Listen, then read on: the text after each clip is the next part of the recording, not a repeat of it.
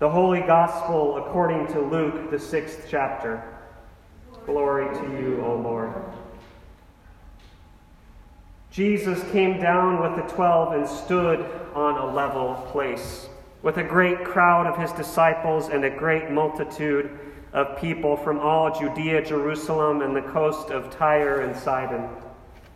They had come to hear him and to be healed of their diseases, and those who were troubled with unclean spirits were cured. And all in the crowd were trying to touch him, for power came out from him and healed all of them.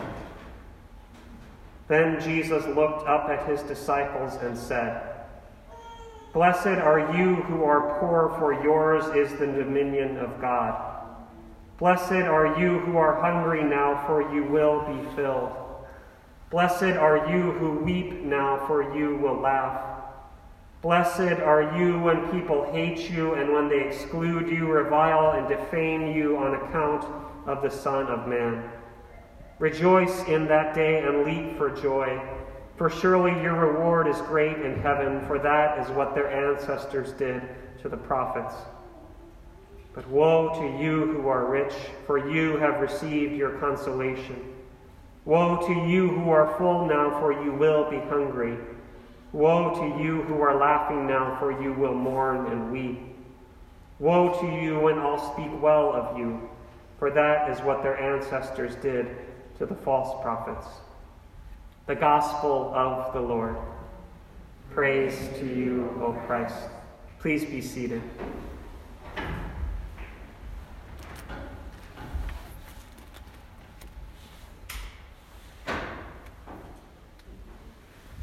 Grace and peace, dear friends, be upon you in the name of God, our Creator, and Christ, our Redeemer. Amen. Oh, these Beatitudes. At least that is perhaps what our gospel from Luke brings to mind, but in fact, like I discussed with Peter before the service, we are probably thinking of the passage from Matthew chapter 5. Therein are nine Beatitudes, but here only four in Luke's version. I perhaps like these ones a bit more because of the way that they are set up for what precludes the listing of the Beatitudes. Jesus came and met with the twelve on a level place. There's a lot of meaning behind that very simple statement, a lot of power in the fact that Jesus was bringing an important message on level ground, not from a place of power and prestige or authority, but from a place of common ground. Along with those four blessings in Luke's gospel come four woes as well. Some translation refer to these as curses, which they certainly are. Ronald Allen, professor emeritus from Christian Theological Seminary, shares that living under the verdict of the woe meant condemnation, suffering under a curse in the present and receiving final consignment to the eternal punishment after the apocalypse. The woeful may not experience apparent discomfort in this life, but they would eventually. In contrast, the blessed here refer to being aware in the present of having a place in the movement towards the kingdom of God. Even though it isn't completely here in this life and never can be fully here because of sin. To be blessed does not mean, however, that there is an absence of struggle. In this passage from Luke's Gospel, like in Matthew's Beatitudes, Jesus is making clear that the situation of the poor, the hungry, the weeping will be reversed in the kingdom of God. The lowly lifted up, the powerful brought down, the hungry are filled, the rich are sent away empty. Everything comes to a level ground. The way things are usually turned upside down in Luke and in Matthew 5 are a bit radical. So let me posit it to you all in this way. What might be dangerous about thinking about the world's needs in order to be turned upside down like Jesus sought to do. I wish this was just an alliteration to the popular show Stranger Things. You might have seen it in the last few years. Uh, you can watch it on Netflix, even. Where the upside down is a scary place made up of our greatest fears. There's a lot to be said about the meaning behind this television show for how we feel about things being turned upside down in our lives, because that is often our greatest fear. But the upside down that Jesus calls his followers to allows for no one to be ostracized for any reason. Likely there will be many who don't want to lift up the lowly, to bring the powerful down from their thrones, to feed the hungry and so on. This is our current reality in this world, and it has been for thousands of years, where people still go hungry in this world. As followers of Christ, these are the type of people we are called to serve. It is what we are called to do, it is who we are called to welcome in this place. I want to offer a challenge to our congregation and to our council in a specific way in the coming months and year.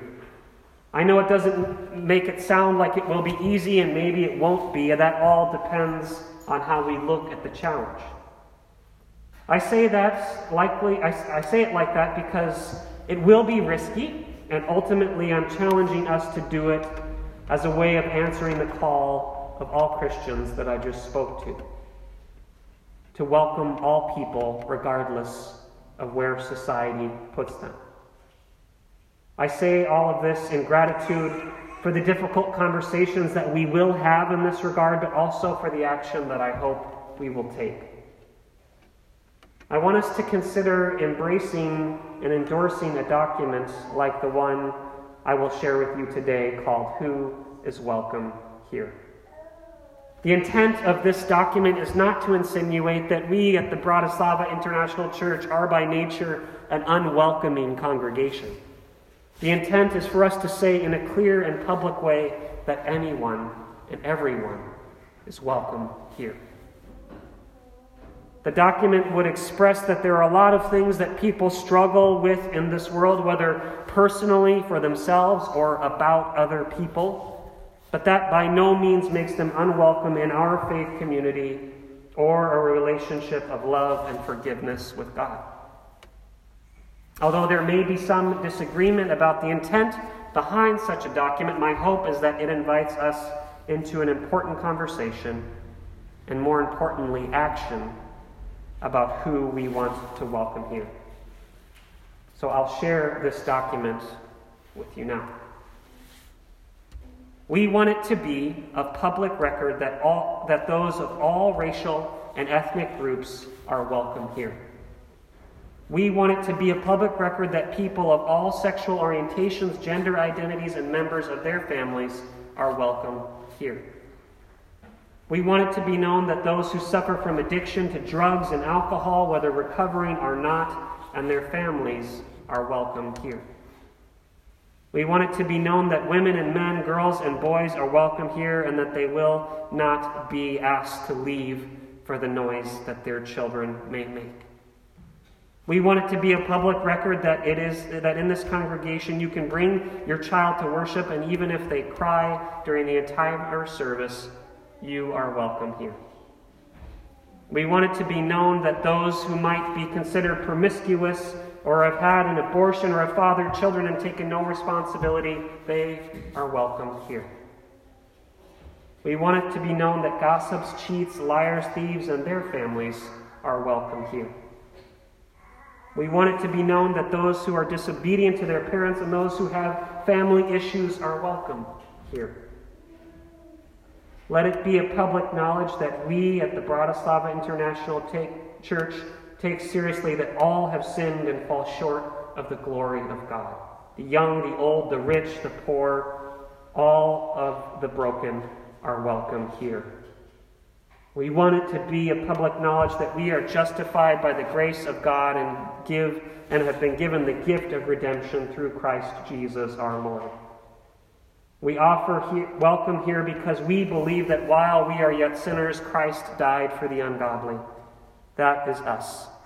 Christ did not die for us after we showed signs of getting it all together. Christ loved and still shows love to us while we are yet sinners. Sinners are welcome here, sinners like you and me, and like our neighbors. So let us not condemn the world, but let us proclaim to a broken and hurting world God's forgiveness and grace. We want it to be a public record that since we are sinful people, we will not always be quick to welcome everyone as we should. May, the God, may God give us grace to welcome and forgive one another as Christ has welcomed and forgiven us. Here ends this statement. If we as a congregation can agree to endorse this or something similar to this statement, I believe we are more truly living into the kingdom of God as it was intended. I hope we can share it with everyone in this community. I want all those who will listen who haven't felt who haven't felt welcome in church to hear that they are welcome here. No matter what makes them feel unworthy of being in church and being a part of a community of faith. Upon further reflection, our readings from Scripture this week really resonate well with the blessings that we find therein and the goal of the ministry of Jesus to turn everything upside down. To no longer make those who feel outcast actually be outcast. To no longer make those who feel unworthy feel complete worth in the eyes of God. Such a document, nor what our gospel does this week, say that there will all these things will be easy, but that we will struggle with them they are there to preach, just as Jesus did, that all are welcome here, regardless of what they or the world think makes them unworthy of belonging here or belonging to God. I want to share a few words from a wise friend and colleague that I've talked about at length with this. He once said, you know, in Galilee, Jesus stirred up trouble because of his words and actions, because he let it known that all sizes, shapes, and ages of people who misbehaved could talk to Jesus, could talk to God, and could pray with him, and could sing hymns with him. All people, men, women, boys, girls. He let it be known that even the worst kind of sinner was welcome to be in relationship, the worst kind. Some who heard this, wel- heard this welcome as a word of grace grew even closer to him. And this was a radical message. It was then and it is now. Not everyone accepted it then, not everyone will accept it now. Even those close to Jesus didn't get it, not at first. On at least one occasion, his disciples, his handpicked disciples, tried to keep children away from their gathering, but Jesus wouldn't hear it. His love, his welcome of people in whatever their personal or family circumstance made all the difference to those in whom he lived, with whom he lived. Over and over again, Jesus welcomed people with faith like a mustard seed, and the people with faith that amazed even Jesus. People who lived with hang ups and people who lived with put downs, much like we have known in our own lives. In word and deed, Jesus answered this question Who is welcome in the family of faith?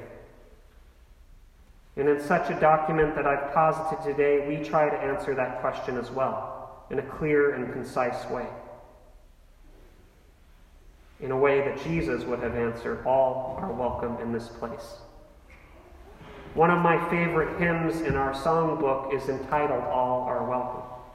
We know it well, and we have sung it plenty of times in this sanctuary with the windows open to the streets for passerbys to hear. A few years ago, my wife Anna sent me a video of my son Odin singing this hymn, and it made me tear up.